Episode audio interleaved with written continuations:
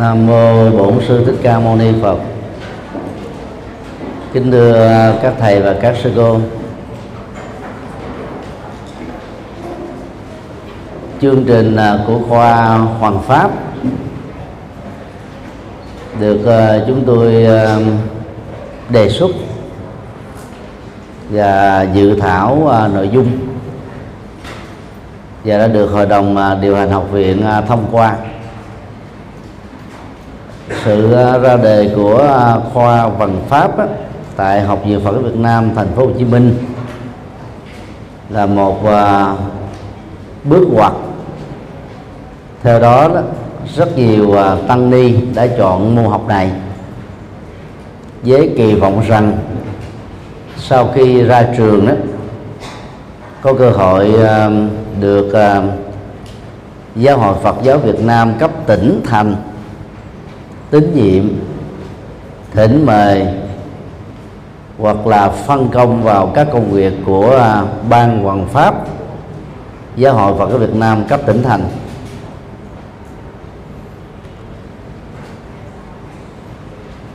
Nhiệm kỳ à, 2007 trở về trước đó, hòa thượng à, viện trưởng của chúng ta tức hòa thượng à, thích trí quảng cũng là hiệu trưởng của à, hai lớp cao trung cấp giảng sư. Và cái chương trình à, cải cách của năm 2002 đến 2007 đó của khóa học cao trung cấp, chúng tôi cũng là người phụ trách.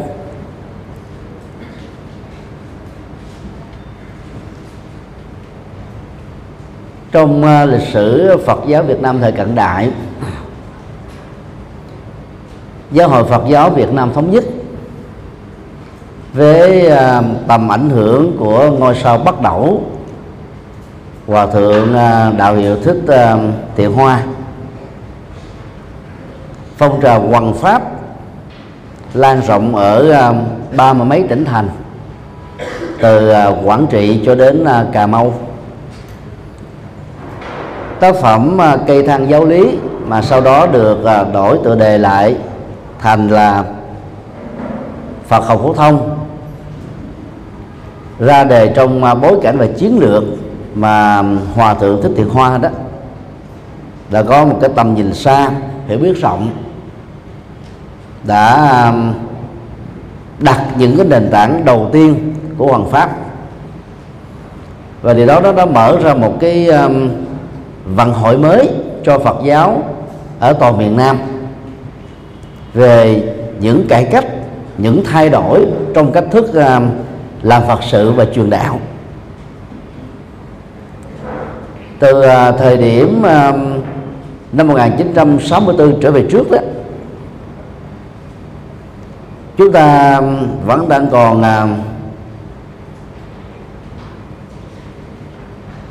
đấu tranh nội bộ về à, phương thức hoàn pháp cũ. Và cái cái lạ lẫm trong việc à, chọn lựa và chấp nhận phương pháp hoàn pháp mới.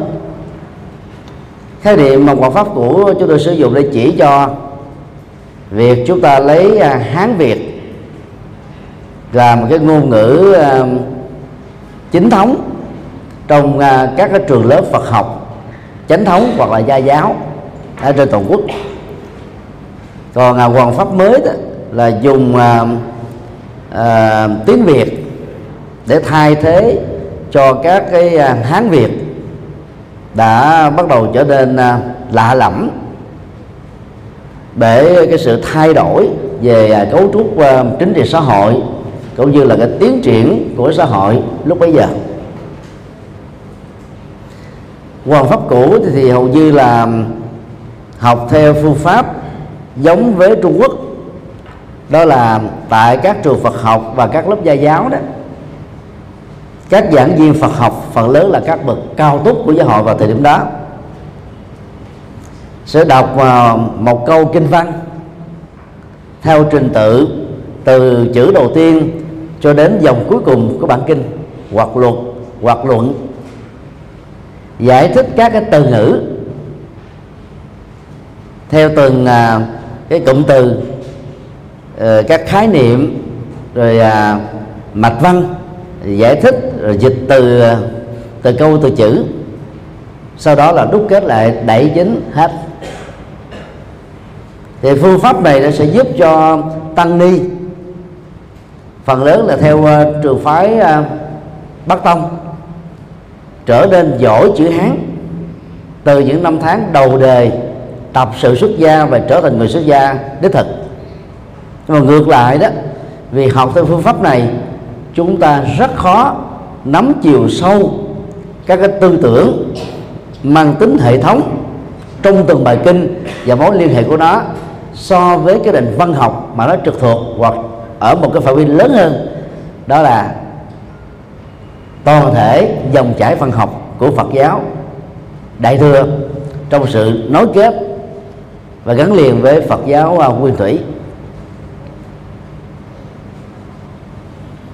Sở dĩ mà Việt Nam chúng ta có phương pháp à, học Phật và truyền bá lời Phật dạy theo à, cung cách vừa nêu á, là vì chúng ta có một nghìn năm bị Trung Quốc đô hộ từ thế kỷ thứ nhất đến thế kỷ thứ 10 suốt 10 thế kỷ đó đó, người Việt Nam sử dụng Hán Việt như ngôn ngữ hành chính. Thời lý đã đặt ra những cái nền tảng đầu tiên của sự độc lập chủ toàn của Việt Nam khỏi áp nô lệ của Trung Quốc. Trong đó đó có những cái nỗ lực để tách rời cái áp nô lệ về ngôn ngữ và chữ viết. Vì uh, trước khi uh, chúng ta bị Trung Quốc uh, đô hộ ở thời kỳ thứ nhất trở về trước đó chúng ta đã từng có ngôn ngữ chữ viết riêng và đã bị Trung Quốc uh, xóa sổ thay thế bằng uh, Hán Việt. Và như vậy đó từ à, thế kỷ thứ 11 cho đến thời kỳ Pháp thuộc đó chúng ta vẫn tiếp tục chịu ảnh hưởng trực tiếp từ ngôn ngữ chữ Hán của Trung Quốc. Và đồng thời đó nó trải qua nhiều thế kỷ thành một thói quen sử dụng ngôn ngữ có những tình huống chúng ta tình nguyện sử dụng hệ thống ngôn ngữ đó. Vì nó quen đến độ là không thể tách rời khỏi các hoạt động văn hóa và truyền thông của người Việt Nam. Cho nên uh, bối cảnh ra đời của giáo hội Phật giáo Việt thống nhất đó nó là sự uh, kết thúc những cái ảnh hưởng của uh, thực dân pháp mà nền tư tưởng chính yếu là thiên chúa giáo. Thì bắt đầu mở ra một cái vận hội mới cho phật giáo làm thế nào đó để truyền bá đạo phật cho người việt nam bằng à, ngôn ngữ tiếng việt. Thì lúc đó thì giáo hội phật giáo việt nam nhất à, có ra đề à, cái bộ phật phổ thông và một số tác phẩm khác để à, đánh dấu cái bước một mới. Cho nên hoàn pháp mới đó là bắt đầu từ à, à, bộ Phật học phổ thông và bộ này đó, nó đóng một vai trò lịch sử khá quan trọng. Vào thời điểm đó đó, vì là cái cái khởi nguyên của phong trào hoàng pháp mới, trình độ của phần lớn các tăng sĩ lúc bấy giờ là dưới lớp 12 ngài thiền sư thích nhất hạnh là người đầu tiên của cộng đồng phật giáo việt nam trên toàn cầu, mạnh dạng học chương trình cử nhân đề. Mà lúc đó đó nó là một cái cái quan điểm cấm kỵ. Truyền thuyết ờ, kể lại rằng đó là khi làm công việc này tại chùa ấn quan đó thì thì sư dứt hạnh đã không được sự đồng thuận của các vị lãnh đạo chùa ấn quan đến độ đó là vali à, của ngài đó bị tống khứ ra khỏi bên ngoài. Nhưng mà ngài vẫn kiên trì à, vừa viết à, truyện Phật giáo vừa à, đi học và nói tiếp theo cái lý tưởng của ngài Nhất Hạnh thì có hòa thượng Thích Minh Cảnh rồi à, thầy Triết Không ở bờ Rịa Vũng Tàu à, thầy Thiện Tánh ở Đồng Tháp và một số vị nữa trở thành là những người đầu tiên nói gót theo hòa thượng Nhất Hạnh có được cái bằng cử nhân văn khoa và khi à, đại học văn hạnh à, được à, hình thành ở giai đoạn ban đầu đó dưới hình thức là một lớp cao đẳng thì thiền sư nhất hạnh là người đặt những cái viên gạch đầu tiên. Lúc đó cái trụ sở nằm ở chùa pháp hội ngũ mười. Khi uh, hòa thượng trưởng lão thích minh châu tốt nghiệp tiến sĩ Phật học đại học Đà Lan Đà Ấn Độ về đó thì giáo hội nhất lúc đó đó, đã um, đặt trách hòa thượng. Cái vai trò viện trưởng viện đồng vận hành thì lúc đó thì thì sư nhất hạnh um, được um, đi du học mỹ và bắt đó, bắt đầu chúng ta thấy cái phong trào học Phật bằng tiếng Việt và truyền bá lời Phật dạy bằng tiếng Việt. Mới bắt đầu thật sự đó nó phát triển rần rộ. Và cái tầm ảnh hưởng của đạo Phật hạnh vào thời điểm đó là rất lớn. Nó thuộc vào hạng những trường đại học có uy tín ở miền Nam Việt Nam lúc bấy giờ. Khái quát như thế để chúng ta thấy là việc hoàn pháp bằng ngôn ngữ mẹ đẻ các phương pháp hoàn pháp nội dung hoàn pháp và sử dụng những cái uh, tiện ích uh, hiện đại để hoàn pháp chính là mục tiêu mà tất cả các vị tăng sĩ giàu tăng hay đi cần phải quan tâm và thực hiện.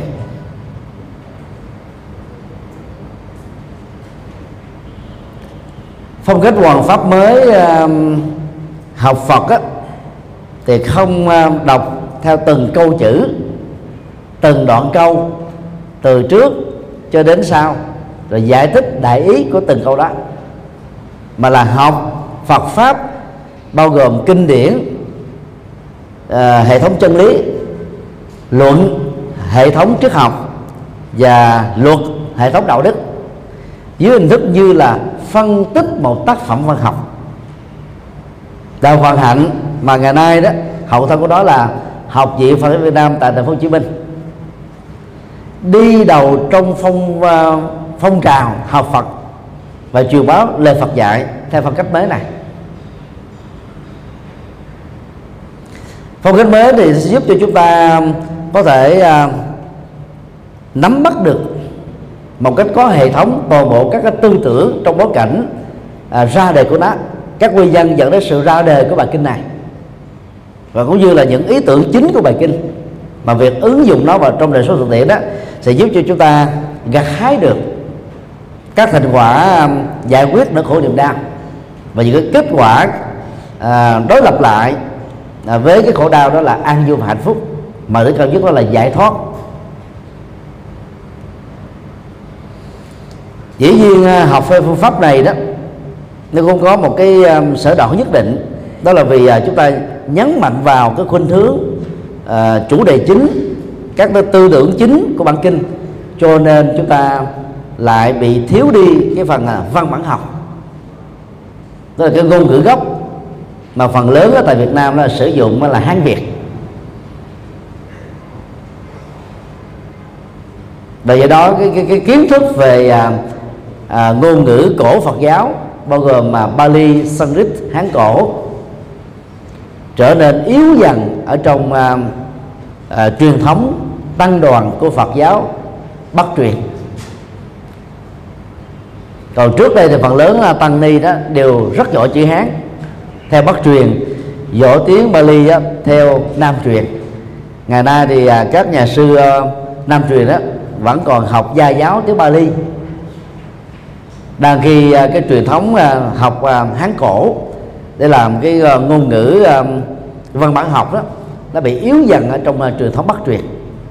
Ở tại miền nam việt nam từ à, quảng trị cho đến cà mau còn à, ở các à, trường Phật học ở phía Bắc đó, thì vẫn học Phật theo cái phương pháp cũ. Phần lớn các môn học là học bằng Hán Việt, giải thích à, các từ vựng, rồi các cái cụm từ, các câu chữ, các đoạn và ý nghĩa hay là tư tưởng bao quát của nó. Giống như là trước năm 1964 hai phương pháp học Phật học khác nhau giữa miền Bắc và Việt Nam dẫn đến một cái tình trạng là rất khó có thể thống nhất trên nguyên tắc một cách toàn diện và hệ thống. Cái chương trình là cải cách Phật học trên toàn quốc. Bắt đầu uh, nhiệm kỳ uh, 2012 2017 đó thì chúng tôi được uh, hòa thượng trưởng ban à, giáo dục tăng Tây trung ương chiếu cố mời tham gia làm phó ban của ban giáo dục và tham gia vào à, bộ phận à, cải cách cái chương trình à, giáo dục Phật giáo để nó mang tính thống nhất giữa các cấp học. Đó là trung cấp Phật học cao đẳng Phật học và cử nhân Phật học trên toàn quốc. Thì đề án được chúng tôi um, trình bày đó lãnh đạo của ban thảo luận cũng nhiều lần nhưng mà có giữa bắt đầu. Cho nên là hiện nay là dẫn đến một cái um, cái um, cái sự chấp nhận chung đó là phải um, gần như là hài hòa giữa các cái chương trình học Phật học ở miền Bắc và miền Nam. Cho nên chưa đạt được cái cái tính tuyệt đó thì theo đề xuất ờ, của chúng tôi um, trong ờ, cái bản đề xuất đầu đó chương trình là trung cấp Phật học nên rút lại chỉ còn một năm thôi. Và trong năm học này đó các tăng ni chủ yếu đó là học cái sự thực tập Phật pháp theo các pháp môn mà mình á, tu học ở tại các chùa. Thì gồm là có à, các thầy khoát tụng học nghĩa lý về giá trị ứng dụng của nó rồi học à, giới luật bao gồm mà tỳ ni quan nghi cảnh sách rồi học uh, lịch sử của đức phật học uh, phật pháp khái luận rồi học uh, tông chỉ của thiền và tịnh độ để cho các uh, chú sa di các sư cô sa di ni đó mới bắt đầu uh, vào chùa đó có thể vừa hiểu được uh, kinh và vừa thuộc lòng được những cái ứng dụng mà mình sẽ có thể sử dụng gần như là vài chục năm nói tiếp theo sau đó. Chỉ cần một năm thôi là đã đủ rồi. Và sau đó là lên thẳng cái chương trình là à, cử nhân Phật học. Gồm có 4 năm. Và hai năm đầu của cử nhân Phật học đó thì nó cũng được gọi bằng một cái từ đó là cao đẳng. Cao đẳng thì đã gồm có hai năm.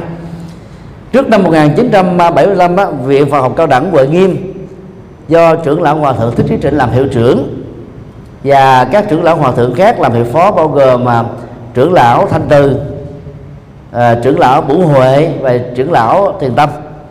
Thì đây là một cái chương trình à, đi mang tính cách là chuyên khoa ít nhất là từ à, năm thứ hai trở đi đó đi vào một cái chuyên khoa nào đó hoặc kinh hoặc luận hoặc à, à, luật hoặc là đi một cái cái pháp môn nào đó. Thì mô hình lý tưởng đó là không tồn tại dài lâu. Vì à, đến năm 1975 đó thì cái chương trình này nó tạm gián đoạn. Mặc dầu à, bên trong nó vẫn tiếp tục học và nâng nó lên thành cái lớp gọi là thạc sĩ Phật học. Nhưng mà cái bằng cấp đó, của cái chương trình đào tạo này đó thì lại ít được thừa nhận. Thì song song với chương trình à, đó đó cái chương trình giáo dục mới hoàn pháp mới thì à, tại dân hạnh chúng ta là có à, cử nhân Phật học rồi thạc sĩ Phật học. Cho nên à, các tăng ni trẻ trong giai đoạn thập niên 70 đó thì có khuynh hướng là theo học đại học dân hạnh còn các cái tăng ni mà thích lấy hán tạng làm cái nền tảng cho việc là tu đạo hành đạo và truyền bá đạo đó thì có khuynh hướng đó là học ở các cái lớp thuộc về là Phật học truyền thống. Và đỉnh cao nhất của đó đó là cao đẳng Phật học ở uh, chùa Huệ Nghiêm.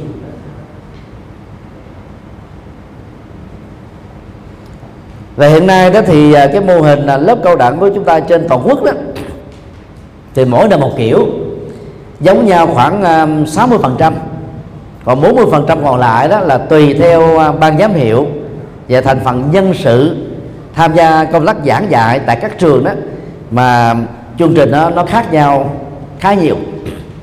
Có nơi thì à, tổ chức chương trình là cao đẳng 2 năm và phần lớn đó thì tổ chức à, chương trình cao đẳng 3 năm.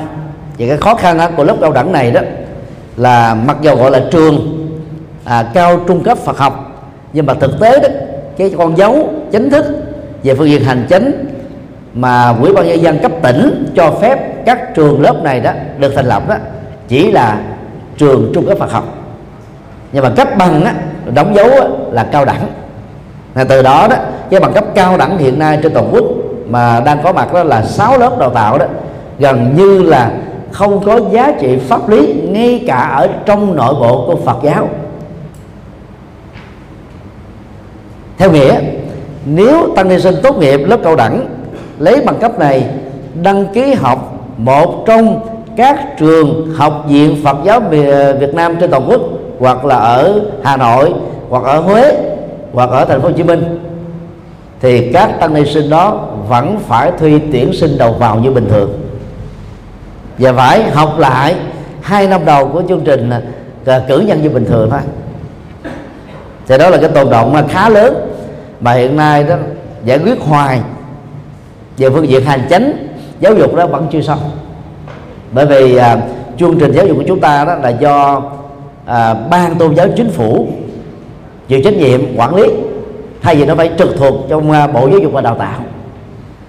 Ban à, tôn giáo chính phủ đó, chỉ quản lý các hoạt động của Phật giáo trong đó có giáo dục Phật giáo về phương diện hành chính chứ không về phương diện chuyên môn. Cho nên à, các cái thích chuyên môn về chương trình học các cấp học thì nó, nó không được nắm vững ở ban tôn giáo chính phủ. Ngoài trừ một số người đó có cái cái cái tha thiết chung là tự nghiên cứu thôi chứ còn nó không được đưa vào trong cái chính sách. Cho nên là mỗi khi à, học viện chúng ta đề xuất về cái chương trình à, yêu cầu à, bộ dục đào tạo và bộ chính phủ thừa nhận cái bằng là cử nhân Phật học của chúng ta là tương đương với là cử nhân ngoài đời là rất khó khăn. Thì đồng thời à, à, đề nghị xét duyệt và cho chúng ta học thạc sĩ Phật học. Và cũng rất là khó khăn. Cho đến thời điểm hiện nay đó thì học viện chúng ta đó là nơi duy nhất ở trong à, các trường Phật học trong nước được cho phép đào tạo thạc sĩ đó. Còn tiến sĩ đó thì à, đến bây giờ vẫn chưa được chấp thuận. Chỉ mấu chốt của vấn đề đó là cái cơ quan quản lý tôn giáo không chuyên về giáo dục. Cơ quan giáo dục thì không được phân công để quản lý giáo dục học được của chúng ta. Và cái lý do tế nhị, cái mắc muốn nhỏ mà trở nên là rất rối lớn nằm ở chỗ đó, là lãnh đạo nhà nước xã hội chủ nghĩa Việt Nam quan niệm giáo dục Phật học tại các trường Phật học ở cấp học viện cũng giống như là giáo dục tôn giáo hay là giáo dục thần học ở tại các đại chúng viện của thi chúa giáo? Vì đại chúng viện là chủ yếu là đào tạo ra những người làm linh mục. Hiện nay thì à, thi chúa giáo có 7 đại chúng viện trên toàn quốc. Ba đại chúng viện đó, thì à, có giấy phép và bốn chúng viện đó, thì không có giấy phép. Hoạt động thầm lặng thôi. Và để à, được vào học à, ở chủng viện đó thì ờ, ứng cử viên á, phải đã tốt nghiệp tối thiểu là một bằng cử nhân của một ngành học hoặc khoa học xã hội nhân văn hoặc là khoa học tự nhiên. Để được giáo sư của mình giới thiệu để ờ, có cơ hội làm linh mục trong tương lai. Chương trình đào tạo nó gồm có 7 năm. 3 năm đầu đó là học về triết học đông tây trong đó có triết học phật giáo. Riêng tại à, chủ viện Francisco thành phố Hồ Chí Minh đây chúng tôi à, có cơ hội à, được mời à, thuyết trình giao lưu vào tháng 12 2015 vừa qua đó. Thì có ba môn học về Phật giáo, rải điều cho 3 năm. Năm một là học về dẫn nhập triết học Phật giáo Ấn Độ. Năm thứ hai đó là lịch sử và triết học Phật giáo Trung Quốc. Và năm thứ ba đó là lịch sử và triết học Phật giáo Việt Nam. Thì các linh mục á, ta được đào tạo rất vững vấn đề này ngoài ra thì còn học thêm à, các đạo giáo khác dưới góc độ là triết học. 4 năm sau đó thì họ bắt đầu à, học về à, à, thần học và lấy cái kiến thức của tôn giáo học và của các nền triết học và trong đó. Phật giáo là một trong những nền triết học quan trọng của châu Á làm công cụ để phục vụ cho việc lý giải thần học. Sau khi tốt nghiệp và 7 năm đủ hết tất cả các điểm thông qua các kỳ thi là bài nghiên cứu. Thì à, các vị đó sẽ được à, cấp bằng cử nhân thần học. Và dĩ nhiên là giá trị của đó cũng là nội bộ. Thì lúc đó đó đại chúng sinh đó sẽ được điều phối về các cái giáo sứ để làm phó tế của một nhà thờ. Tức là tập sự làm linh mục đó mà. Trung bình là 6 tháng. Thì trong 6 tháng đó đó họ sẽ bắt đầu có cơ hội ứng dụng bảy phép bí tích. Tức là bảy loại hoạt động tôn giáo trong nhà thờ. Từ à, lễ à, à, bắp tích giống như là quy của mình cho đến là sức dầu rồi thêm sức rồi à, lễ cưới vân vân. Nếu được báo cáo tích cực thì các vị à, um, chủng sinh đó đó với tư cách là phó tế đó sẽ được giáo hội của họ cho thụ phong linh mục và trong lễ thụ phong nó chỉ có nhiều nhất là 50 người phần lớn chỉ có vài người hay là mười mấy người thôi. Cho một lần thủ phong. Như vậy đó khi đào tạo ra có chương trình thằng học và chính thức đó là thụ phong linh mục đó, thì một vị linh mục đã có hai bằng cử nhân rồi. Một cử nhân thế học và một cái cử nhân thần học. Tuổi đời trung bình của họ là 27 tuổi. Chính vì thế mà những lời dạy của Chúa Giêsu Kitô trong uh, tăng ước vốn uh, chỉ à, uh, dọn dẹn trong vòng 3 năm hành đạo và mất triết lý thì không có nhiều nhưng những cái kiến thức triết học tôn giáo học và thần học các linh mục đã làm cho đó kinh thánh này đó từ nước lã trở thành hồ. Thì cho rằng là phương pháp đào tạo như thế là khá hiệu quả. Mặc dù thế, hiện nay đó thì thiên chúa giáo đang đối diện trước khủng hoảng. Các giáo dân ở phương tây đã không còn tha thiết làm linh mục nữa. Số lượng linh mục bị tụt giảm trên toàn cầu. Và thiên chúa giáo bắt đầu xây sang châu á và châu phi, nên mà đời sống kinh tế của con người đó nó quá thấp đi cho nên đó là người ta vẫn còn cái cái nhu cầu tiếp tục làm linh mục và đào tạo linh mục ở hai cái châu lục này để cung ứng làm các cái công việc tông đồ. Nó tương đương với Phật giáo mình gọi là hoàng pháp đấy. Ở các châu lục còn lại đó là châu Âu, châu Mỹ và châu Úc. Và châu Á là một cái nơi là, là tiếp nhận Thiên Chúa giáo mạnh nhất hiện nay ở những chỗ khác nó bị bảo hòa. Và có người thứ bắt đầu à, bỏ dần bỏ dần à, cái phương pháp à, à, tâm linh này. Và châu Á nó trở thành là cái mảnh đất săn mồi mới về phương diện tâm linh của các chủ tranh thiên chúa giáo. Đang khi đó đó thì Phật giáo chúng ta đó là mất dần cái thế đứng ở tại châu Á. Nỗ lực của Phật giáo trong việc truyền đạo sang à, châu Âu, châu Mỹ, châu Úc thành công rất mờ nhạt. Mặc dù hiện nay đó về à, tổng số à, các quốc gia đó thì Phật giáo đã có mặt ở 175 quốc gia. Nhưng mà đừng dựa vào con số đó mà chúng ta mừng. Vì cái tỷ lệ dân số Phật giáo ở tại những nơi này đó có nơi đó chỉ là 0,0% thôi. Đó là những nước ở châu Âu. 0,00% ở châu Phi. Châu Phi có 56 quốc gia mà hiện nay chúng ta chỉ có 10 chùa, chưa đầy được là hai chục nhà sư trên một cái châu lục to lớn, thì làm sao mà làm đạo được? Hoàn trường Phật pháp làm sao hiệu quả được? Còn nhiều nước châu Âu đến bây giờ chúng ta chưa có một vị tu sĩ nào. Hoặc chỉ là những cái cộng đồng Phật tử nhỏ lẻ thôi, ảnh hưởng và theo đạo Phật thông qua các trường phái Phật giáo Tây Tạng hoặc là thông qua phong cách làm đạo của tiền sư Dứt Hạnh và các cộng đồng trực thuộc làng Mai.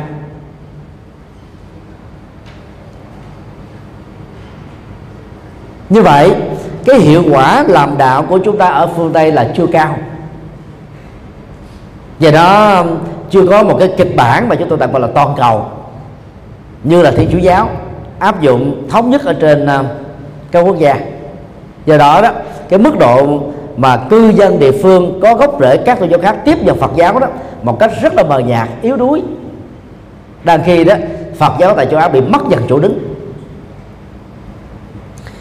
Những nhà thần học và lãnh đạo thì chúa giáo cách tân đó đã rất mạnh dạng nghiên cứu và khích lệ việc sử dụng phương pháp luận tâm linh của Phật giáo làm công cụ để truyền bá thần học, nhất là ở tại châu Á và điều đó đó đã trở thành mối quan ngại mới cho các nhà hoàng pháp Phật giáo trong thời hiện đại này.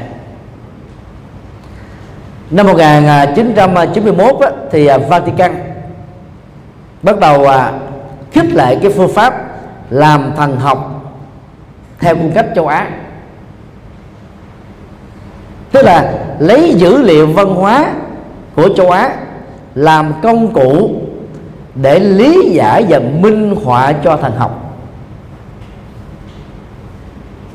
Và đó là công việc này thì qua đi căn à, chủ trương đó nó có à, ba cái cái cái gốc rễ văn hóa và văn học nên được tận dụng một cách triệt để. Thứ nhất á, sử dụng văn hóa dân gian và văn hóa địa phương làm công cụ để truyền bá thần học. Thì ở quốc gia nào đó thì các nhà thần học ở quốc gia đó phải lấy dữ liệu văn hóa dân gian đó. Văn hóa dân gian đó trở thành là nền tảng văn học và văn hóa của một quốc gia. Và so sánh những cái khái niệm, những hình ảnh, vốn khách là khác nhau giữa cái truyền thống văn hóa gốc và truyền thống văn hóa của thiên chúa giáo là một, bằng cái cái khéo léo, cái kiến thức của các nhà thần học. Người ta dễ dàng là thừa nhận rằng là hai cái khác nhau này đó cũng là một thôi. Từ đó người ta không còn xem thiên chúa giáo là tôn giáo ngoại lai nữa. Ta dễ dàng chấp nhận nó thứ hai sử dụng các cái nền minh triết thuộc các tôn giáo ở tại châu Á mà chính yếu là Phật giáo, Khổng giáo và Lão giáo và Ấn Độ giáo làm công cụ để phục vụ cho việc lý giải và truyền bá thần học. Về cái này đó thì họ phải nỗ lực so sánh dưới cái phương pháp của tôn giáo tỷ giáo so sánh đó, hai cái điểm khác nhau hai biểu tượng khác nhau hai nội dung khác nhau trong hai truyền thống là một thôi và do đó đó các uh, quần chúng thuộc các tôn giáo khác là dễ dàng cảm thấy là ở, ở trong đạo Phật của mình hay là các tôn giáo khác đã có những cái giá trị minh triết này thì ở trong gọi là Kitô giáo cũng có. Từ đó ta dễ dàng chấp nhận đó Kitô giáo. Thứ ba, sử dụng kiến trúc và mỹ thuật của những nền kiến trúc trực thuộc các nền văn hóa lớn tại châu Á làm công cụ để truyền bá thần học. Cho nên à, nếu quý vị à, quan sát à, các ngôi chùa, xin lỗi, các ngôi nhà thờ ở tại Nhật Bản, thì có kiến trúc của ngôi chùa Nhật Bản các ngôi nhà thờ mới ở tại à, Trung Quốc thì có kiến trúc mỹ thuật của Phật giáo Trung Quốc. Các ngôi nhà thờ mới tại Việt Nam chẳng hạn như nhà thờ à, à, Ba Chuông nhà thờ Đồng Xoài vân vân là một trong những nhà thờ đi đầu về cái mô hình này. Và có kiến trúc của ngôi chùa. Chỉ có khác nhau là trên đỉnh của nó có cây thập giá thôi. Như vậy đó là những người đi theo đạo Phật mà phần lớn chiếm đại đa số tại Việt Nam đó chỉ nhìn thấy ngôi nhà thờ không còn là xa lạ nữa không còn là pháo đài nữa không còn là văn hóa hoài lai nữa. Thì đó là ba phương pháp thần học mới. Và phương pháp thứ tư đó, được uh, uh, khích lệ vào uh, cuối thế kỷ 20 đó là sử dụng thiền học Phật giáo làm công cụ để truyền bá thần học ở tại châu Á và ở ở phương Tây năm à, 2003 đó thì à, chúng tôi được uh, uh, linh mục phụ trách uh, chủng viện thánh du xe mời uh, thuyết trình giao lưu. Thì uh, tại đây đó thì họ giới thiệu rằng là mỗi năm đó cái uh, chủng viện thánh du xe đó xuất khẩu sang châu Âu khoảng 3.000 chuông chánh niệm theo phong cách của thầy sĩ Hạnh cho các nhà thờ ở phương Tây.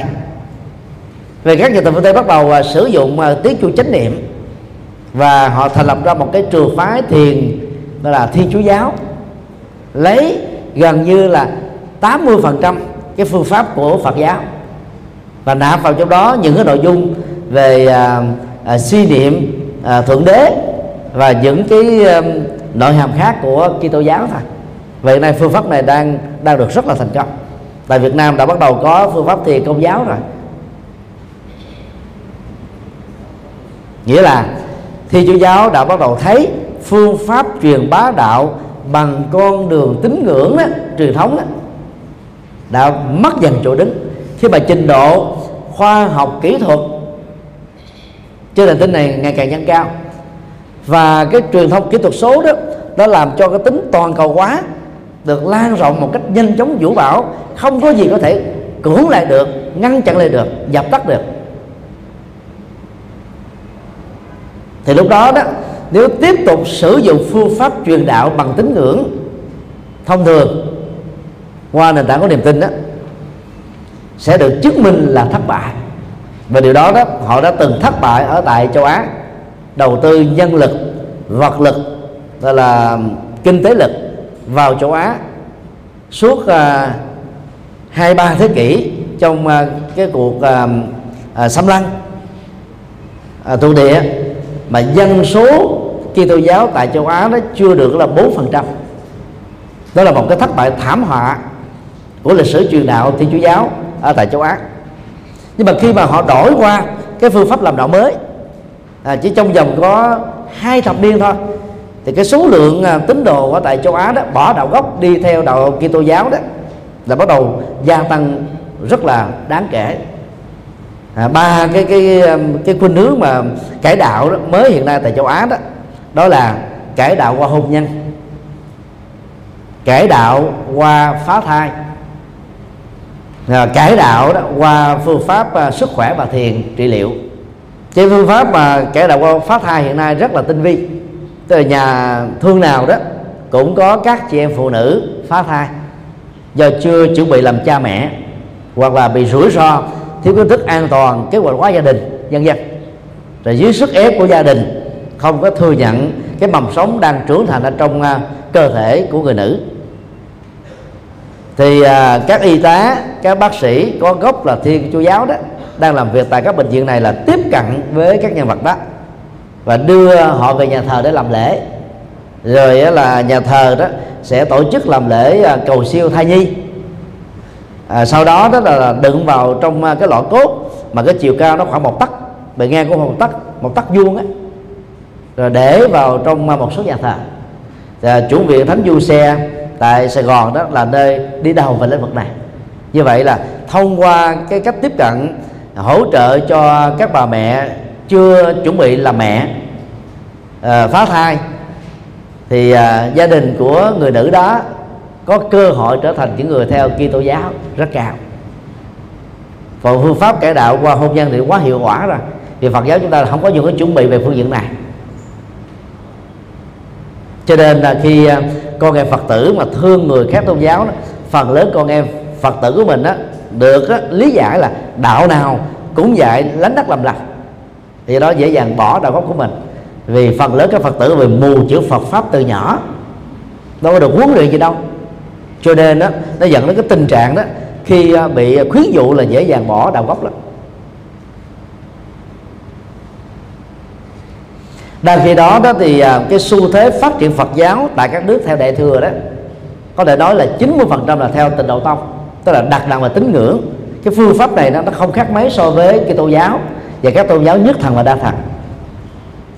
Tức là nhấn mạnh về cái mầu nhiệm và tha lực. Và phương tây đó à, sau um, hai chục thế kỷ phát triển bằng con đường này đó đã bây phải bắt đầu phải dừng nó lại và tìm kiếm các phương pháp tâm linh mới của đạo Phật để làm mới chính họ. Thì chúng ta là có xu thế đó, đó là đi giống mà cách mặc dầu đó là vô tình đi giống với xu thế của những thế kỷ trước mà Kitô giáo đã làm và bây giờ đang bỏ dần dần.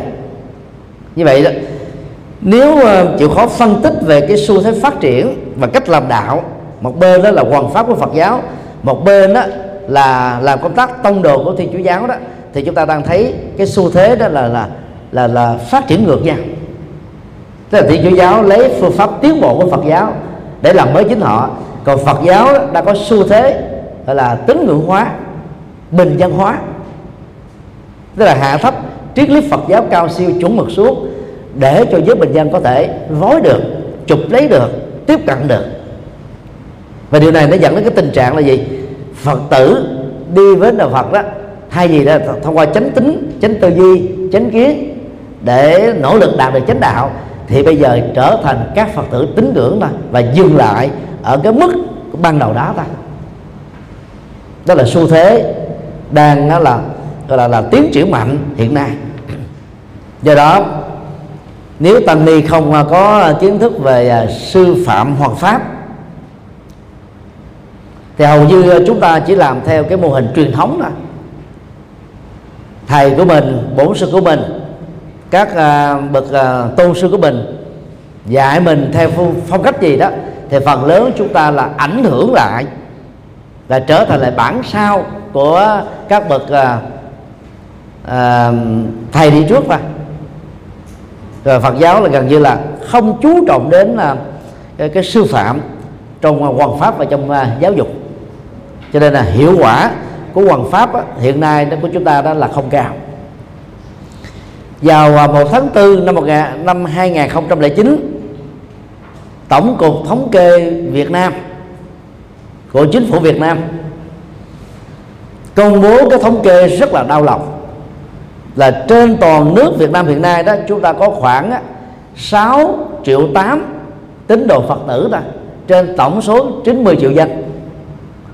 Thiên Chúa giáo trên dưới 200 năm truyền đạo tại Việt Nam đã có được 5 triệu 7 tín đồ trên toàn quốc. Và đến nay đó theo uh, tòa tổng giám mục thành phố Hồ Chí Minh đó thì họ đã được có con số 8 triệu rồi. Đó là thống kê nội bộ của họ. Là thống kê nội bộ của họ nó cũng có những giá trị nhất định là vì đó giáo dân ở giáo xứ nào là sinh hoạt ở giáo xứ đó. Chứ nó không giống như à, bên mặt giáo của mình nhất là từ à, à là quảng trị cho đến mũi cà mau. À, các phật tử có khuynh hướng đó là à, trở thành lưu lượng. Giống như giao thông giao thông của xe đó chùa nào tổ chức ấn tượng trường phái pháp môn nào tổ chức à, hấp dẫn thì các phật tử có khuynh hướng là rồi sau đó trở về rồi đi nhiều chùa khác nhau cho nên chúng ta gặp khó khăn trong việc thống kê tín đồ trực thuộc ngôi chùa mình là bao nhiêu. Có một người nhiều khi là quy 8 lần 9 lần. Ở các thầy nổi tiếng các sư cô nổi tiếng khác nhau. Mà nếu mình tính đó, 8 9 lần đó là 8 người thì làm sao chuẩn được đăng ký có một người mà quy đến nhiều lần ở nhiều nơi. Đăng ký á thi chủ giáo người ở đâu sinh hoạt ở giáo xứ đó thôi. Còn ở miền bắc và bắc trung bộ đó thì nó có cái phong ờ, văn hóa đất vua chùa làng phong cảnh bục đó là chùa của làng nào thì cư dân ở làng đó đến sinh hoạt. Và bây giờ đó cái cái cái phong phong thái này đó cũng đang bắt đầu là thay đổi dần do ảnh hưởng của Phật giáo miền Nam. Thế một số nơi đã, đã, đã cũng không còn cái cái khuynh hướng là sinh hoạt ở ngay cái chùa gốc của mình nữa. Người ta qua những cái chùa là lân cận lớn hơn à, có giảng sư hấp dẫn hơn vân vân hoặc là có những chương trình à, sinh hoạt là có nội dung gọi là phong phú hơn. Do đó, các thống kê của Phật giáo về dân số Phật tử là thừa không chính xác. Là vì thế. Như vậy, đạo Phật đã có mặt tại Việt Nam gần 21 thế kỷ. Đang kia Thiên Chúa giáo thì khoảng 250 năm. Mà dân số của hai bên á nó chỉ trên lệnh cho có 1 triệu à. Theo chúng tôi, nếu thống kê đó đạt được cái mức độ chuẩn xác mà từ 80% thôi, thì đó là một thất bại thảm hại của Phật giáo Việt Nam. Năm à, 2007 đó khi à, báo cáo tổng kết đánh dấu à, hai mươi mấy năm thành lập giáo hội Phật giáo Việt Nam đó thì hòa thượng thích thiện nhân lúc đó là phó chủ tịch tổng thư ký của giáo hội. Cho chúng ta biết là trên toàn quốc đó, có khoảng 45 triệu là Phật tử. Và báo cáo đó cũng cho biết rằng là dựa vào cái thống kê của các gia đình Phật tử trên toàn quốc phương pháp thống kê thế nào thì không có nêu ra. Cái con số 45 triệu đó đó thì cái ai cũng là kỳ vọng là ít nhất là Phật giáo mình còn giữ được 50% dân số là Phật tử. Nhưng số thực đó là bao nhiêu trong số đó thì khó ai mà có thể kiểm chứng được. Vì cái phương pháp á, thống kê của chúng ta nó không chuẩn. Còn thống kê của tổng cục thống kê Việt Nam á, ta dựa vào chứng minh nhân dân ta dựa vào hộ khẩu. Tất cả mọi người đều có chứng minh nhân dân. Có hộ khẩu ngoại trừ một số công dân á, bị tước quyền công dân đó. Thì trong cái cây khai uh, um, chứng minh nhân dân mà hộ khẩu nó có cái một tôn giáo. Hễ thấy để không thì người ta nói rằng người đó là chưa có đạo phần hễ để là phật giáo thì ta mới tính là phật tử. Thì dựa vào cái cái cái cách đó đó, thì hiện nay chúng ta mới chỉ có 7 triệu thôi. Con số đó là quá thấp. Đưa ra cái con số thống kê tương đối này, để chúng ta tự ờ, truy nguyên lại những cái nguyên nhân dẫn đến thất bại trong công cuộc ờ, quan truyền Phật pháp. Theo chúng tôi đó, nó gồm có những yếu tố như sau. Thứ nhất, các tăng ni Việt Nam đó không được đào tạo bài bản ở đầu vào tức là trình độ Phật học của tăng ni Việt Nam là quá thấp.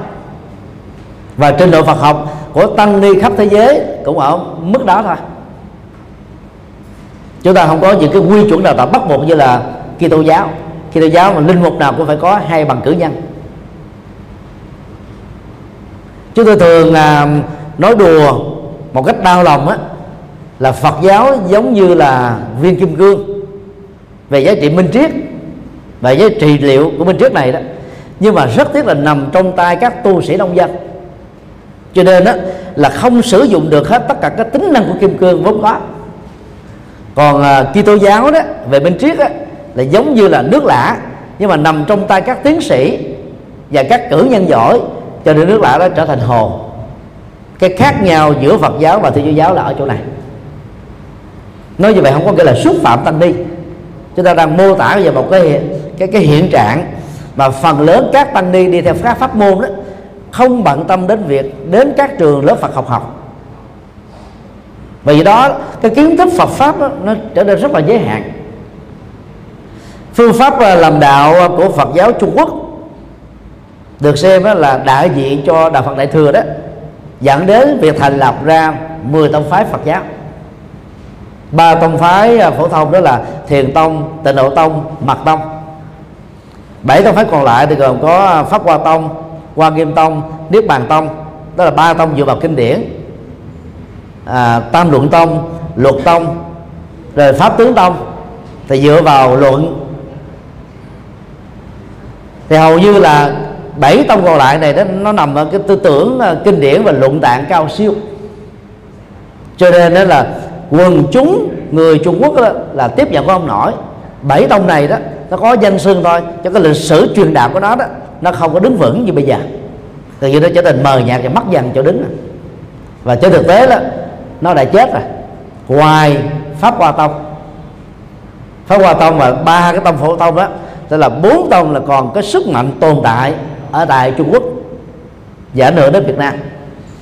Nhật Bản khi à, tiếp thu Phật giáo từ Trung Quốc á, từ à, 10 tông thì họ phát sinh ra thành là 13 tông. Ba tông còn lại thực ra đó là những cái chi phái tông của tịnh độ tông thôi về các phương pháp thực tập khác nhau. Và dù là theo tông nào trong số 10 tông của Trung Quốc hay là 13 tông của Nhật Bản đó thì các tăng sĩ thuộc các cái trường phái này đó suốt một kiếp tu đó, phần lớn chỉ đọc được có vài ba bài kinh theo tông phái của mình chủ trương thôi. Cái đó giống như là tu à, gạo nước muối mè tức là suốt một cái đời người chỉ ăn chừng đó thực phẩm tâm linh thôi. Sáng trưa chiều tối. Và hệ quả là gì? Các cái bản kinh đó thì nắm rất vững có thể rất là sâu rất hệ thống. Nhưng các cái bản kinh còn lại nó thể hiện được à, à, nhận thức luật Phật giáo thế giới quan Phật giáo nhân sư quan Phật giáo xã hội quan Phật giáo đạo đức quan Phật giáo và giải thoát quan Phật giáo thì hầu như là các tu sĩ bí luận nếu không có tự học thêm ở tại chùa hoặc là theo các cái trường lớp Phật học ở cái cấp học từ cử nhân trở lên đó là cái tình hình chung của tăng sĩ Phật giáo trên thế giới. Năm à, 94 thì à, chúng tôi được may mắn được giao à, chấm điểm cho đại giới đàn ăn quan cho giới tử tỳ khâu tỳ tỷ khu. Và khi chấm thì mới phát hiện ra đó là rất nhiều các giới tử chuẩn bị làm tỷ khưu và tỷ khu ni đó có trình độ Phật học đó, là thấp. Từ năm 2002 cho đến à, năm 2013 đó thì à, phần lớn các cái đề thi đó của giới đàn này là chúng tôi là phụ trách. Và cũng là thư ký của à, giới đàn ở tại thành phố Hồ Chí Minh. Cho nên đó cái, cái cơ hội tiếp xúc vào cái bảng mà chấm điểm đó là nó nó rộng hơn và nhiều hơn là các bậc uh, tôn túc còn lại. Vậy tôi cũng phát hiện ra đó là cái trình độ mặt bằng về tri thức Phật học của tăng ni giới tử chuẩn bị làm tỳ khu và tỳ khu đi đó là rất thấp. Mà Sài Gòn còn thế thì ở các tỉnh khác chúng ta cũng rất là khó đảm bảo được cái chất lượng đầu đầu vào làm tu sĩ của Phật giáo lắm. Và nhiều năm ở tại thành phố Hồ Chí Minh ban uh, Hoàng Pháp tổ chức uh, uh, thi giáo lý cho các Phật tử đó. Thì lúc đó chúng tôi làm mà thư ký và sau đó là phó ban Hoàng Pháp của uh, Sài Gòn đó cũng là cái người phụ trách chính về các bản thi này. Thì ờ, nhận xét một cách đau lòng đó có nhiều Phật tử tại gia theo học nhiều lớp giáo lý trình độ còn cao hơn các cái ờ, giới tử tỷ khu và tỷ khu ni. Tức là nói ở cái mặt bằng chung đó. Còn dĩ nhiên là có rất nhiều giới tử sa di hay là giới tỷ ờ, giới, giới tử tỷ khu có trình độ Phật học rất vững. Và nếu mà truy xét ra thì phần lớn đang học ở các trường Phật học những người nào vững đều là học Phật học. Nhiều à, năm thủ khoa của à, giới đàn à, tại thành phố Hồ Chí Minh đó là tăng sinh, xuất thân từ học viện của chúng ta. Cho đó là điều dễ hiểu thôi. Có học Phật bài bản thì trình độ Phật học phải cao. Còn không có học Phật học mà chỉ học thêm pháp môn, vào chùa, chỉ có học có hai, ba bài kinh thôi thì kiến thức Phật pháp làm sao vững được. Đó là cái yếu kém ờ, của Phật giáo Việt Nam. Nguyên nhân thứ hai, tăng ni Việt Nam kém năng động trong việc hoàn pháp. Hiện nay thì Phật giáo chúng ta đã có mặt ở ờ, 63 tỉnh thành trên toàn quốc, cấp ờ, ban trị sự tỉnh thành. Mỗi một ban trị sự tỉnh thành chúng ta có 25 giảng sư chính thức riêng thành phố Hồ Chí Minh trong giai đoạn chúng tôi làm thư ký ban hoàng pháp đó thì ngoài 25 à, giảng, giảng sư còn có giảng sư đoàn khoảng 250 vị. Nhưng mà thực tế đó các vị nằm trong ban hoàng pháp đi làm công tác chuyên môn đó là giảng kinh thuyết pháp cho các phật tử theo chúng tôi là chưa được 5% dĩ nhiên là chúng ta không có cái thống kê chuẩn xác được. Vì chưa một cái công bố nào như thế. Nhưng mà nhẩm ra thôi đó là là cái số lượng nó thấp lắm. Có rất nhiều tỉnh thành còn chưa có giảng đường cho đến thời điểm năm 2015 này. Thì lấy đâu mà có giảng? Giảng đường không có, làm sao có có cái hoạt động thuyết giảng để khai mở chân lý cho phật tử tại gia nghe? Huế đó là một trong những cái cái, cái trung tâm Phật giáo lớn của toàn quốc có truyền thống lâu đề. Toàn thành phố Huế đó chỉ có hai giảng đường chính thức thôi. Dĩ nhiên là các chùa có tu bắt quan trai. À, trong tu khóa quan trai thỉnh thoảng à, những vị trụ trì hoặc là mời các bậc tôn đức ở địa phương thuyết giảng. Nhưng mà giảng đường chính thức á, cho toàn tỉnh chỉ có hai cái thôi. Ở bình định là nghe nói đâu cũng có khoảng hai giảng đường và nhiều nơi còn lại cũng không có một cái giảng đường chính thức nào của toàn tỉnh. Thế như vậy đó, gần như từ lúc tập tễnh vào Phật pháp cho đến lúc qua đề đó, nhiều phật tử tại gia ở nhiều nơi chưa từng nghe thuyết giảng. Thì làm sao biết được là triết học phật dạy cái gì, đạo đức phật dạy cái gì, và ứng dụng những thứ đó vào trong đời sống thực tiễn để giải quyết các vấn nạn khổ đau được. Đó là thực trạng phật giáo. Thành phố hồ chí minh là nơi à, có nhiều à, giảng đường nhất, giảng đường chính thức do ban hoàng pháp quản lý, sắp xếp à, nhân sự giảng sư. Các cái giảng đường phụ thuộc về các lớp giáo lý hay là thuộc các cái khóa bác quan trai hay là các khóa tu một ngày an lạc thì tổng số đó là khoảng 100 cho 10 triệu dân vẫn là con số rất là khiêm tốn từ à, năm 2007 khi à, hòa thượng Bảo Nghiêm kế thừa hòa thượng thích trí quảng làm trưởng ban hoàng pháp trung ương đó hà nội đó là do hòa thượng làm trưởng ban trị sự thì hà nội mới có được 16 giảng đường như vậy đó so với các tỉnh thành còn lại ngay cả huế và bình định là những cái tỉnh mà phật giáo phát triển mạnh có truyền thống đó, thì hà nội hiện nay đã qua mặt rất xa này. nhờ vào cái chủ trương năng động của lãnh đạo Phật giáo ở Hà Nội. Người ta có chính thức 16 giảng đường. Đang khi ra nếu chúng ta so sánh với các à, ngôi nhà thờ trên toàn quốc tại Việt Nam và khắp nơi trên thế giới đó thì Vatican quy định mỗi ngôi nhà thờ vào ngày chủ nhật tối thiểu phải có hai buổi thuyết giảng. Vì ta có hai cái khóa lễ. Khóa lễ dành cho à, thanh thiếu niên và khóa lễ dành cho người lớn và khóa lễ nào cũng có thuyết giảng. Các hội thánh tin lành tách ra từ à, Kitô giáo cũng có quy định tương tự như vậy. Thì trong cái buổi à, khóa lễ như vậy đó, các vị linh mục và mục sư thuyết giảng trung bình là hai chục cho đến 25 phút. Cộng với à, vài bài thánh ca để nó làm tươi mát, sảng khoái tinh thần, làm cho cái sinh hoạt đó nó trở nên đa dạng và phong phú hơn còn ở tại các chùa phần lớn đó chùa nào năng động đó, thì à, ngày sóc vọng 14 và cuối tháng âm lịch đó, có thuyết giảng. Đại đa số còn lại đó chỉ có sinh hoạt thuần tín ngưỡng. Nếu ở tại các chùa tịnh độ tông đó thì à, các bộ kinh quan trọng được sử dụng để đọc tụng hàng ngày thì gồm có kinh phổ môn để dành à, và kinh à, dược sư dành cho cầu an kinh a di đà kinh du lan kinh địa tạng kinh báo ờ, phổ mẫu trọng ân và cho cầu siêu. Còn nhiều chùa sử dụng có hai kinh thôi kinh a di đà và kinh phổ môn. Suốt cả à, một năm trời. Và cứ đáo đi đáo lại như vậy là là là, là nhiều năm. Thì thử hỏi phật tử làm sao mà, mà hiểu phật pháp được. Cái đó không mê tín mới là chuyện lạ. Năm à, 2006 đó thì à, hòa thượng trí quảng à, muốn khôi phục và phát triển cái cái Phật giáo qua hoàng pháp ở tại chùa Phổ Quang từ à, năm 2002 đó đến 2006 thì chùa Phổ Quang ở Tân Bình đó số lượng Phật tử đi nghe thuyết giảng khoảng 15 người thôi. Hòa thượng mới kêu chúng tôi lên làm thế nào để nâng cái dân số Phật tử đi nghe thuyết giảng ở đây lên.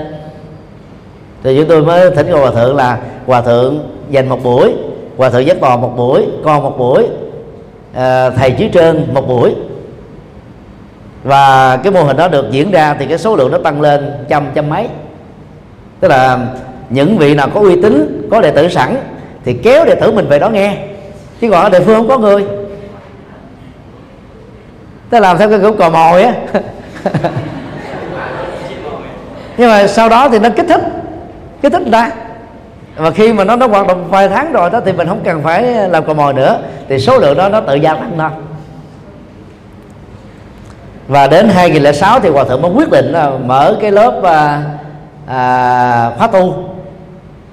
Và chúng tôi đề xuất đó là một ngày ăn lạc. Hòa thượng rất quan hệ lúc đó phải có cái đấu tranh nội bộ. Vì lãnh đạo của thành hội Phật giáo Thành phố Hồ Chí Minh lúc đó không có tán đồng. Rồi hòa thượng à, trưởng ban trị sự rất là quyết liệt. Rồi nhận chịu trách nhiệm nếu nó thất bại. Thì lúc đó mới được thông qua trong cái nghị quyết của toàn ban trị sự và chúng tôi được đặt vai trò là tổng điều phối. Thì cái ngày mà tổng khai giảng cái khóa đó đó, chúng tôi phải vận động là 500 người mù lên. Vì sao không có người. Vì lúc đó thì ờ, cái giảng đường mới được có hai trăm mấy à. mà cái hội trường đó là hai ngàn hai trăm chỗ ngồi. Mà vô hai trăm mấy thì giống như muối bỏ biển là thấm béo vào đâu. Để vận động trên báo chí, rồi trên trang web đạo Phật ngày nay, vân vân. Thì bữa đó nó được ngàn rưỡi người.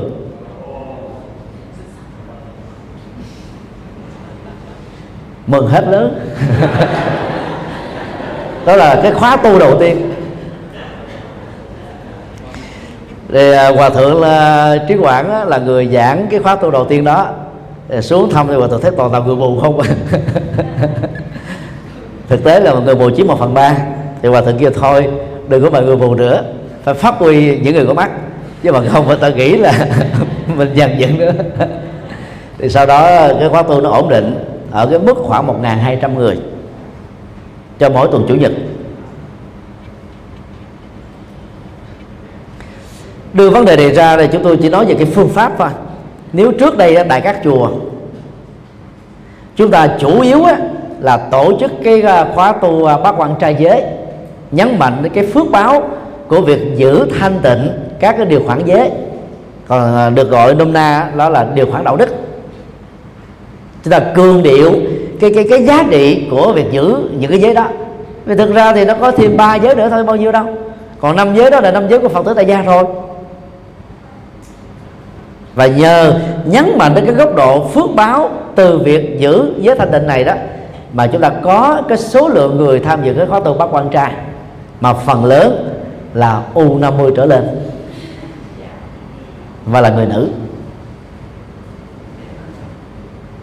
Đang khi về bản chất á, khóa tu bác quan trai là cái sự trải nghiệm đời sống người xuất gia trong vòng 24 giờ đồng hồ.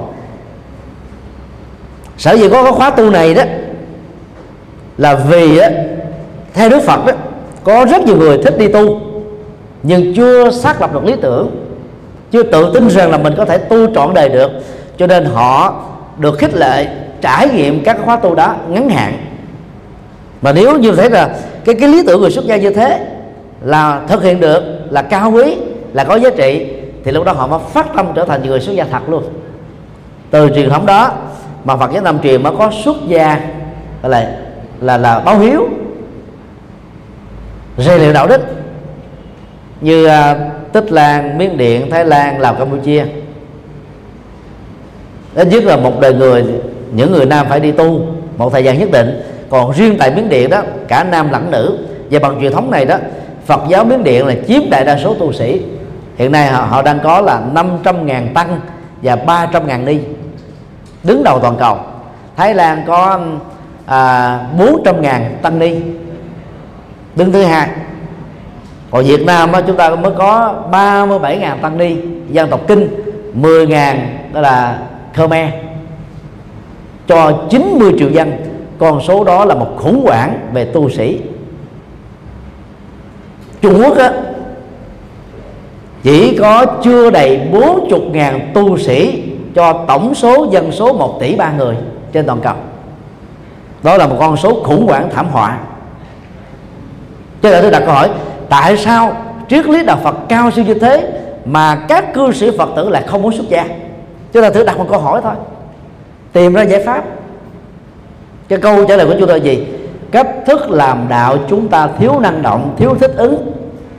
Nó có có, có vẻ nó thích hợp cho u 50 60 70 thiên nào mà tính ngưỡng giới trẻ là nó thích năng động sẵn sàng chấp nhận các rủi ro để được làm những việc lớn để gây dựng sự nghiệp. Mà cái cách thức làm đạo chúng ta là không nhắm về giới trẻ này.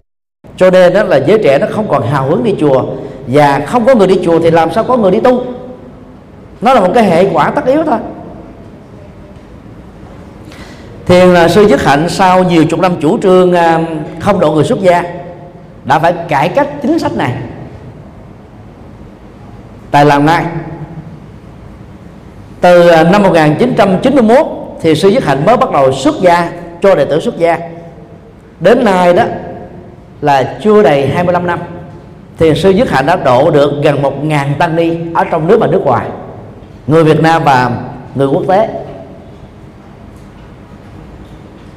Đang khi đó nhiều và cao tầng của chúng ta làm đạo ở hải ngoại tìm một người đi xuất gia gần như là đỏ con mắt. Ở ờ, khắp ờ, thế giới, tại hải ngoại đó, thì ờ, hòa thượng giác viên là độ người xuất gia cũng được là vài chục người. Dưới hòa thượng thì có hòa thượng như điển ở tại đức trong cộng đồng Phật giáo Bắc Tông đó được xem là độ người xuất gia nhiều nhất cũng được khoảng chừng à, năm sáu chục người thôi. Còn số còn lại thì gần như tìm một người không có. Cho nên tôi đặt câu hỏi tại sao triết lý đạo Phật cao siêu như thế mà người xuất gia lại không có? Đang khi á, phương pháp làm đạo của từ sĩ chức hạnh là độ được gần một ngàn người trong vòng là 25 năm thôi. Nó liên hệ đến phương pháp. Thứ nhất cách làm đạo của thầy chức hạnh là thuần việt cho cộng đồng Việt Nam và làm động bằng tiếng Anh cho cộng đồng quốc tế nói tiếng Anh. Cho nên người ta hiểu được. Thứ hai đó nghi thức tụng, tụng niệm của thượng sứ hạnh đó nó có khoảng 25 bài kinh mà đại đa số là kinh điển nguyên thủy được chọn lọc về phương diện triết học đạo đức học xã hội học và thiền trị liệu. Vốn rất là thích học thích hợp với cái giới trí thức phương tây. Thứ ba sách và giảng dạy của thầy siết hạnh đó là bằng tiếng anh, tiếng pháp. Dân phương tây, nhất là ở châu âu á, người ta biết ít nhất là ba ngôn ngữ. Châu âu là biết ba ngôn ngữ. Giáo dục của họ bắt buộc tại các trường lớp tiểu học là ba ngôn ngữ. Tôi chưa nói đến cái phương pháp làm đạo mới, cái ngôn ngữ diễn đạt mới, các ý tưởng mới. Nó thu hút người ta đến với ờ, làng mai rất là đông nếu ai mà có mặt ở làng mai rồi sẽ thán phục thiền sư nhất hạnh. Vì làng mai nằm ở hốc bà tó, chứ không phải nằm ở trung tâm thành phố lớn. Cách thành phố bạc đô đó là một trăm mấy chục cây số. Cách hệ thống xe lửa là một trăm mấy chục cây số. Và vô một cái khu ờ, nông thôn, hẻo lánh, nghèo. Tiện nghi vật chất không có nhiều. Cơ sở vật chất là gần như rất là sơ sài. Phần lớn đó là những cái ờ, cái cái cái cái, cái chuồng ngựa chuồng bò thôi cải tạo lại làm nhà ở. Tôi được có mặt ở tại làng Mai vào ngày 20 tháng 7 2015 vừa qua một ngày trước khi từ siết hạnh à, được à, chuyển à, bằng chuyên cơ sang San Francisco để điều trị bệnh. Chúng tôi đã đi sớm thượng sớm trung sớm hạ sớm mới và thấy vào lúc đó là có khóa tu đang diễn ra cho người phương Tây, khóa tu gia đình. Có khoảng 800 người đi tu, dân phương Tây không? Và họ phải ngủ ở những cái tiếp liều. Gần như là 70% là ngủ ngoài liều. Chỉ còn ờ, 30% là ngủ trong nhà vì nhà nhà nó có đủ đâu mà ngủ. Ấy thế mà đó, khóa tu nào cũng đầy ấp khóa tu thứ hai nó đông hơn khóa tu một. Là do vì cái cái nội dung tu phương pháp hướng dẫn quá hấp dẫn. Dù không có thì sĩ hành thuyết giảng, người ta vẫn đến dự đông như thường. Các đệ tử của thiền sư xuất gia 10 năm 5 năm 7 năm là đủ năng lực để thuyết giảng rồi, và hướng dẫn rồi. Tức là đi theo cái hướng ứng dụng. Chứ là chúng ta không thể nào đổ thừa, đổ lỗi ở thời hiện đại này, người ta thích hưởng thụ, cho nên ít người đi tu. Tất cả nó liên hệ đến phương pháp hết.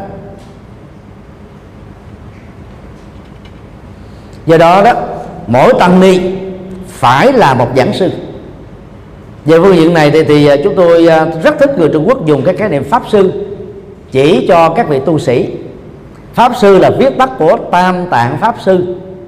Mà tam tạng pháp sư đó là vị thầy truyền bá chân lý chữ pháp đây là chân lý. Là chân lý đó được chia làm ba kho tàng đó là à, kinh điển tức là toàn bộ hệ thống chân lý đạo đức tức là toàn bộ hệ thống giới luật và triết học toàn bộ hệ thống luận. Kinh luật luận là chân lý là triết học và đạo đức thôi. Dùng ngôn ngữ mới đó là vậy.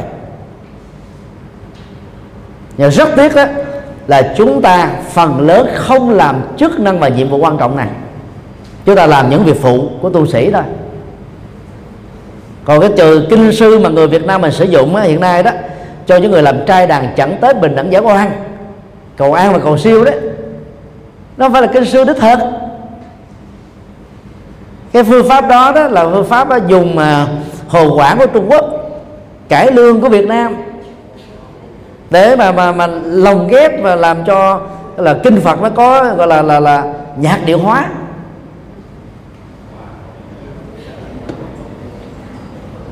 Mà mà những cái từ ý a, ý à nó nằm xen lẫn vào đó nha ngay cả người giỏi chữ hán, mà nếu không thuộc cái nghi này đó, nghe cũng là bích lỗ tai luôn.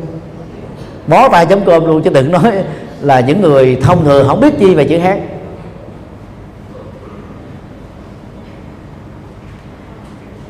Cho đó phải để là à, bạc độ cha đàn sư thì đúng hơn. Chứ gọi kinh sư cho được? Kinh sư là người giảng kinh, thì mới gọi là kinh sư. Là một chuyên khoa từ pháp sư. Pháp sư thì phải có kinh luật luận kinh sư là người chuyên về kinh, luận sư là người chuyên về luận, luật sư là người chuyên về đạo đức. Bây giờ chúng ta làm những cái từ đó, những người làm chay đàn mà gọi là kinh sư là nó không hợp rồi. Do đó, nếu chúng ta chưa thích sử dụng cái từ pháp sư của người Trung Quốc để chỉ cho người tu, thì chúng ta nên dùng kinh sư ở phạm vi nhỏ hơn là tu sĩ phải giảng kinh được. Năm 1997 đó thì thiền sư Dứt Hạnh uh, có cái chuyến uh, thuyết giảng uh, lần đầu tiên ở tại uh, Ấn Độ do cháu nội của uh, Mahatma Gandhi sắp xếp. Thì uh, chúng tôi uh, xin phép thì sư hạnh cho phép uh, mấy chục tăng ni đang du học tại Ấn Độ lúc đó đến gặp và giao lưu. Thì trong buổi giao lưu hôm đó thì, thì sư Dứt Hạnh có dùng cái từ thế này nè. Các anh em tu sĩ đó phải trở thành kỹ sư tâm hồn. Tức là dùng cái, cái cái ngành công nghiệp hiện đại để nói về tính phương pháp. Tâm hồn đây tức là là là tâm. Kỹ sư tâm. Thì mình phải hiểu được cái vận hành của tâm. Các thái độ tâm lý của tâm được, được gọi là tâm sở. Là các hành vi biểu biểu đạt từ tâm. Để dẫn đến các nỗi khổ niềm đau an vui hạnh phúc. Và làm sao đó khi dùng phương pháp này chúng ta có thể chẩn đoán được bệnh của các phật tử để giải quyết cho họ. Ngày nay thì chúng tôi thích dùng là bác sĩ tâm linh. Thì cái từ kỹ sư tâm hồn đó, nó theo cái từ kỹ thuật. Nó nhấn mạnh về phương pháp. Còn dùng cái từ bác sĩ đó, nó vừa nhấn mạnh đến góc độ trị liệu, chẩn đoán bệnh, truy tìm nguyên nhân bệnh, cho giá trị sức khỏe và thực hiện cái phương pháp trị bệnh. Cái mô hình y khoa hiện đại, nó giống với lại tứ diệu đến một trăm phần trăm. Thừa nhận khổ đau truy tìm nguyên nhân khổ đau, thừa nhận và trải nghiệm niết bàn và thực tập bát chánh đạo để đạt được đó tức là y khoa hiện đại đi sau đạo phật, về phương diện trị liệu. Nếu bốn chục ngàn tăng ni trên toàn quốc thuộc Bắc truyền và 10 ngàn tăng thuộc Nam truyền, Khmer, đều là các pháp sư hay tối thiểu là kinh sư và trở thành là bác sĩ tâm linh hay là kỹ sư tâm hồn đó thì lúc đó Phật giáo mới có một một cái tia hy vọng là truyền bá được cho người Việt Nam một cách rất là đầy đủ. Hiện nay chúng ta có khoảng 17.500 ngôi chùa trên toàn quốc. Số đó là quá nhỏ so với Nhật Bản. Nhật Bản có tám mươi mấy ngàn ngôi chùa và Nhật Bản đang rơi vào cái khủng hoảng uh, tu sĩ. 18 ngàn ngôi chùa không có trụ trì. Nhật Bản thì theo trường phái Tăng Tăng